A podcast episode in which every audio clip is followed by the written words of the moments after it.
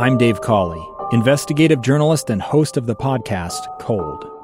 In October of 1985, a woman named Sheree Warren left work at a busy Salt Lake City office. To meet her estranged husband at a downtown auto dealership. She never made it home. Sheree's car surfaced weeks later in Las Vegas. In the parking lot of a hotel casino. No one knows how it got there. Strange. It was strange. Both Sheree's estranged husband and her boyfriend raised suspicion for investigators. I kind of thought that he might have done something. But no arrests were ever made. In Cold Season 3, we dig into double lives, make new connections in the case, and examine the difficulty raised by reasonable doubt. We want answers just as much as anyone else. They have creeps like that now, too, so nothing's changed. That's the new Cold Season 3 The Search for Sheree, now available anywhere you get your podcasts.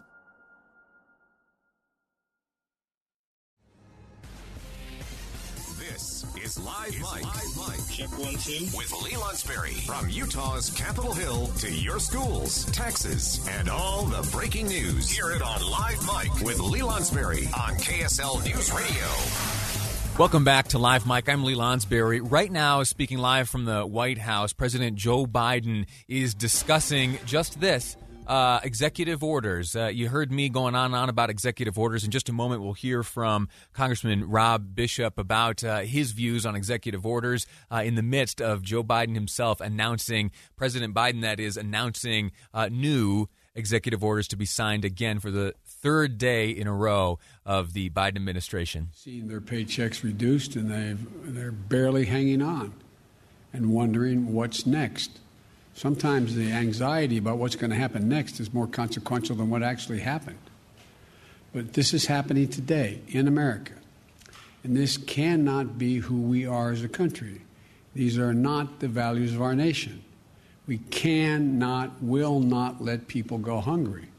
We cannot let people be evicted because of nothing they did themselves. They cannot watch people lose their jobs, and we have to act. We have to act now.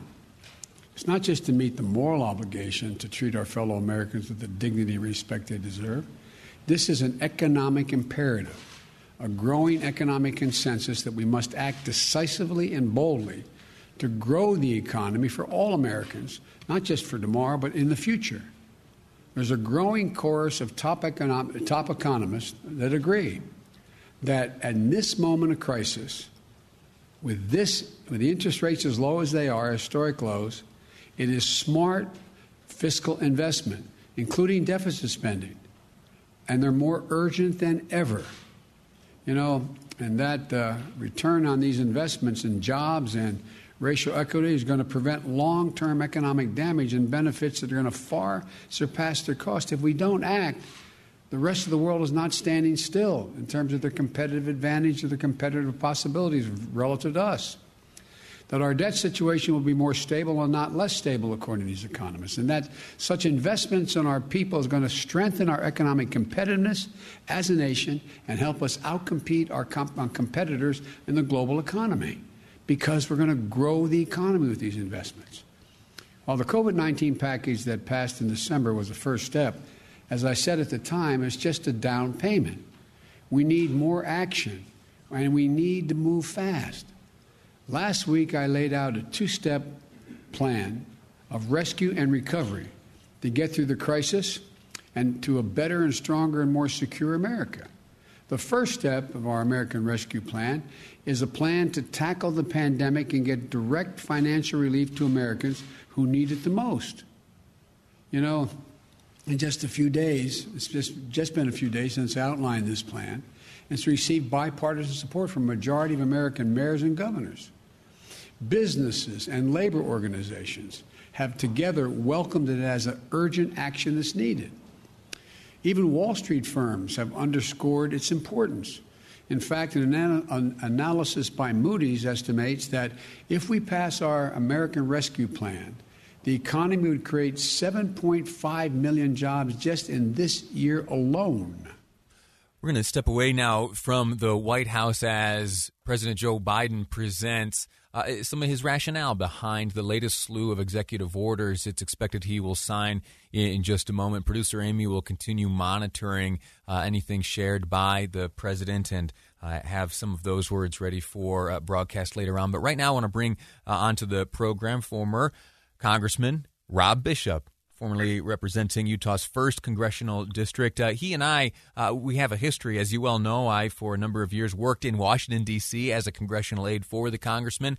And if I'm honest, the uh, the topic of executive orders and some of the frustrations felt by them, uh, as exercised by both parties, presidents of both parties uh, uh, signing executive orders, has been the source of much frustration. Congressman, welcome to the program. Thank you, Lee. Good to talk to you again. As you hear the president there making these remarks in defense of the signing of executive orders, how does it strike you? Executive orders, by their very definition, are divisive issues. It's something that is controversial in which a president makes a unilateral decision without involving anyone else. And it's, it's going to be controversial just by the nature of it. Look, um, we have had, and, and you talked very briefly already about executive orders. They have they have been in existence since George Washington, but they were used very limitedly. George Washington did eight in his eight years. Uh, Biden did 17 on the first day, and they were intended to be how the administration would interpret and actually carry out laws passed by Congress. They have morphed significantly since that time starting, and you know I can't see your your hand gestures here. So when you need to break for something, just cut me off. Oh, we we have, we have about four minutes. I'll tell you. All right, I'll talk fast. All right. Now, starting in, in the early 1900s, the historians call it the Progressive Era. Teddy Roosevelt uh, thought the president could do anything that wasn't specifically prohibited him by the Constitution, and he dissed state and local governments. He thought they were just administrative units in essence, he thought more and more decisions should be made in Washington. Woodrow Wilson called the idea of, of separation of powers between the branches constitutional witchcraft. And what he was thinking is decisions should be made in the executive branch by experts in the agencies, not by elected representatives in Congress. Mm-hmm. So it was both an effort to to consolidate more decisions in Washington and in the office of the presidency. And that's when executive orders uh, blossomed. Uh, Teddy Roosevelt did a thousand in his eight years. Wilson did eighteen hundred.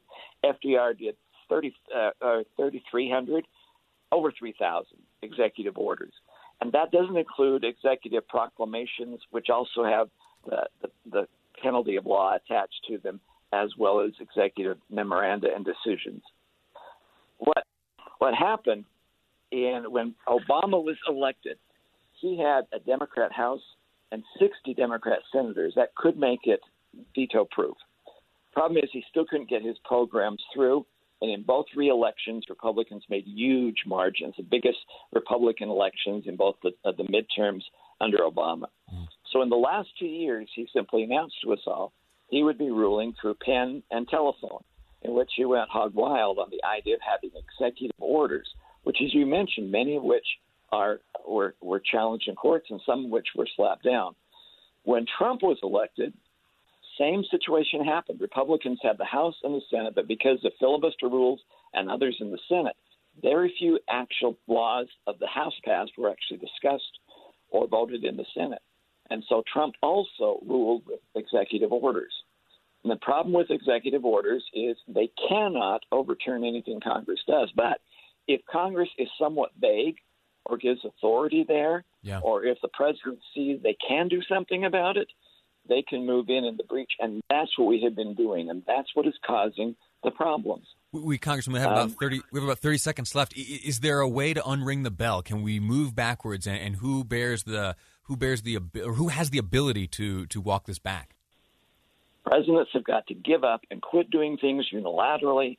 Work with other people before you actually issue an order, and Congress has got to start writing specific laws, not just things like the TARP law that said the Secretary of the uh, Treasury can dis- distribute whatever money he thinks is necessary.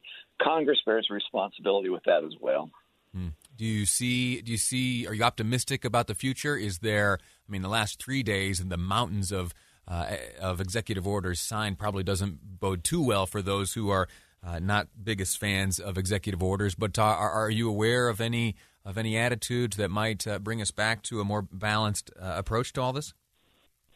Both presidents, uh, both administrations, both parties, especially the last three, have gone hog wild on executive orders. And even if I agree with an executive order, um, and I could give you some examples if we had time, it's not the responsibility of the president to write statute.